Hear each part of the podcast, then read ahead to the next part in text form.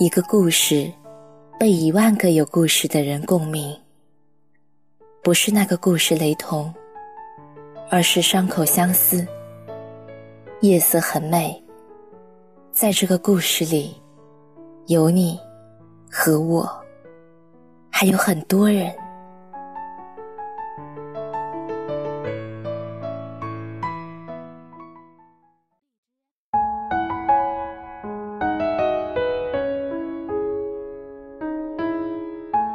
大家好，欢迎收听《夜色很美》，我是静宁。今天的这篇文章，特别的送给天下所有的父亲。朱自清，《背影》。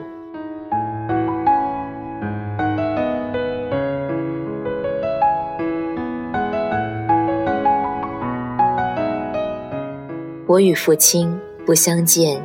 一二年余了，我最不能忘记的是他的背影。那年冬天，祖母死了，父亲的差事也交卸了，正是祸不单行的日子。我从北京到徐州，打算跟着父亲奔丧回家。到徐州见到父亲。看着满园狼藉的东西，又想起祖母，不禁簌簌的流下眼泪。父亲说：“事已如此，不必难过。好在天无绝人之路。”回家变卖点痣，父亲还了亏空，又借钱办了丧事。这些日子。家中光景很是惨淡，一半为了丧事，一半为了父亲赋闲。丧事完毕，父亲要到南京谋事，我也要回北京念书，我们便同行。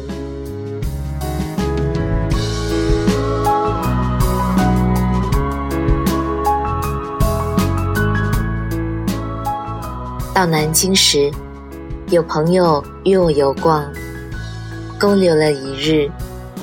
第二日上午便需渡江到浦口，下午上车北去。父亲因为事忙，本已说定不送我，叫旅馆里一个熟识的茶坊陪我同去。他再三嘱咐茶坊，甚是仔细。但他终于不放心，怕茶房不妥帖，颇踌躇了一会。其实那年我已经二十岁，北京已来往过两三次，是没有什么要紧的了。他踌躇了一会儿，终于决定还是自己送我去。我两三回劝他不必去。他只说：“不要紧，他们去不好。”我们过了江，进了车站，我买票，他忙着照看行李。行李太多了，得向脚夫行些小费，才可以过去。他便又忙着和他们讲价钱。我那时真是聪明的过分。总觉他说话不太漂亮，非自己插嘴不可。但他终于讲定了价钱，就送我上车。他给我拣定了靠车门的一张椅子，我将他给我做的紫毛大衣铺好座位。他嘱我路上小心，夜里警醒些，不要受凉。又嘱托茶房好好的照应我，我心里暗笑他的愚，他们只认得钱，托他们，只是白托。而且我这么大年纪的人，难道还不能料理自己吗？唉，我现在想想，那时啊，真是太聪明了。我说道：“爸爸，你走吧。”他往车外看了看，说：“我买几个橘子去，你就在此地，不要走动。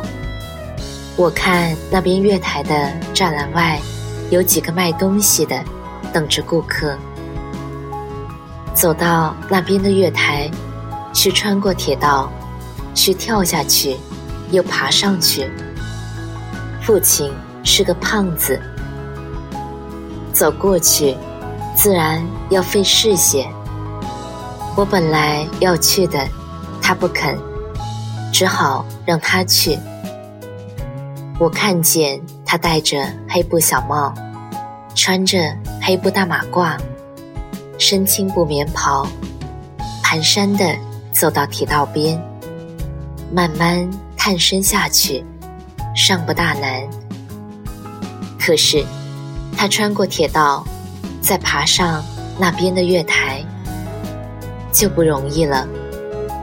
他用两手攀着上面，两脚再往上缩。他肥胖的身子向左微倾，显出努力的样子。这时，我看着他的背影，我的泪很快的流了下来。我赶紧。拭干了泪，怕他看见，也怕别人看见。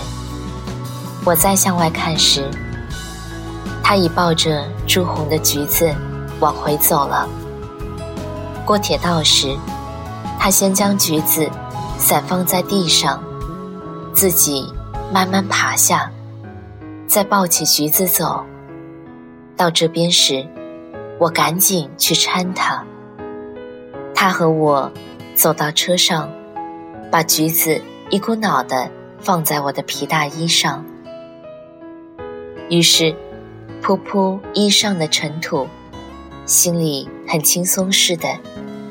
过一会说：“我走了，到那边来信。”我望着他走出去，他走了几步，回过头看见我，说：“进去吧。”里面没人，等他的背影混入来来往往的人力，再找不着了，我便进来坐下。我的眼泪又来了。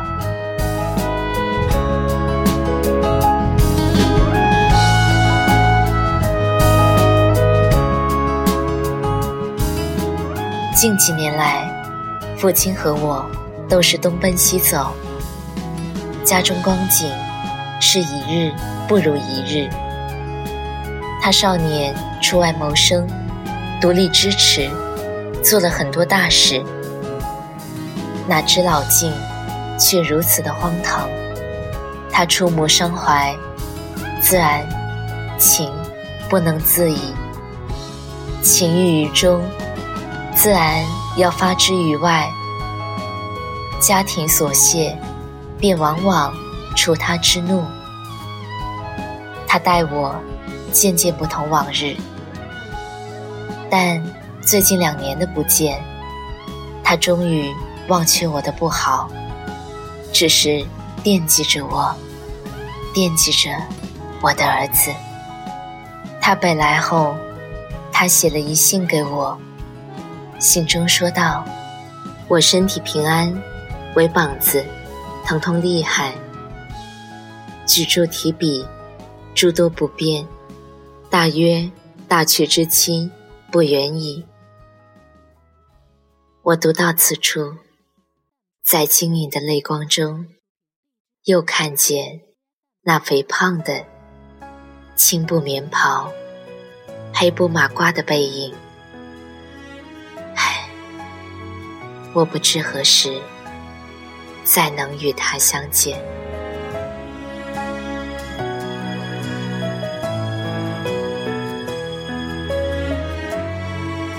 有听友说，希望我能够读朱自清的这篇背影。我一直怕自己念的不好。记得去年的父亲节，我念了一篇龙应台的《目送》。今年的父亲节。就以这篇文章送给天下所有的父亲，希望你们都能好好的保重身体，因为你们永远都是孩子背后的大山。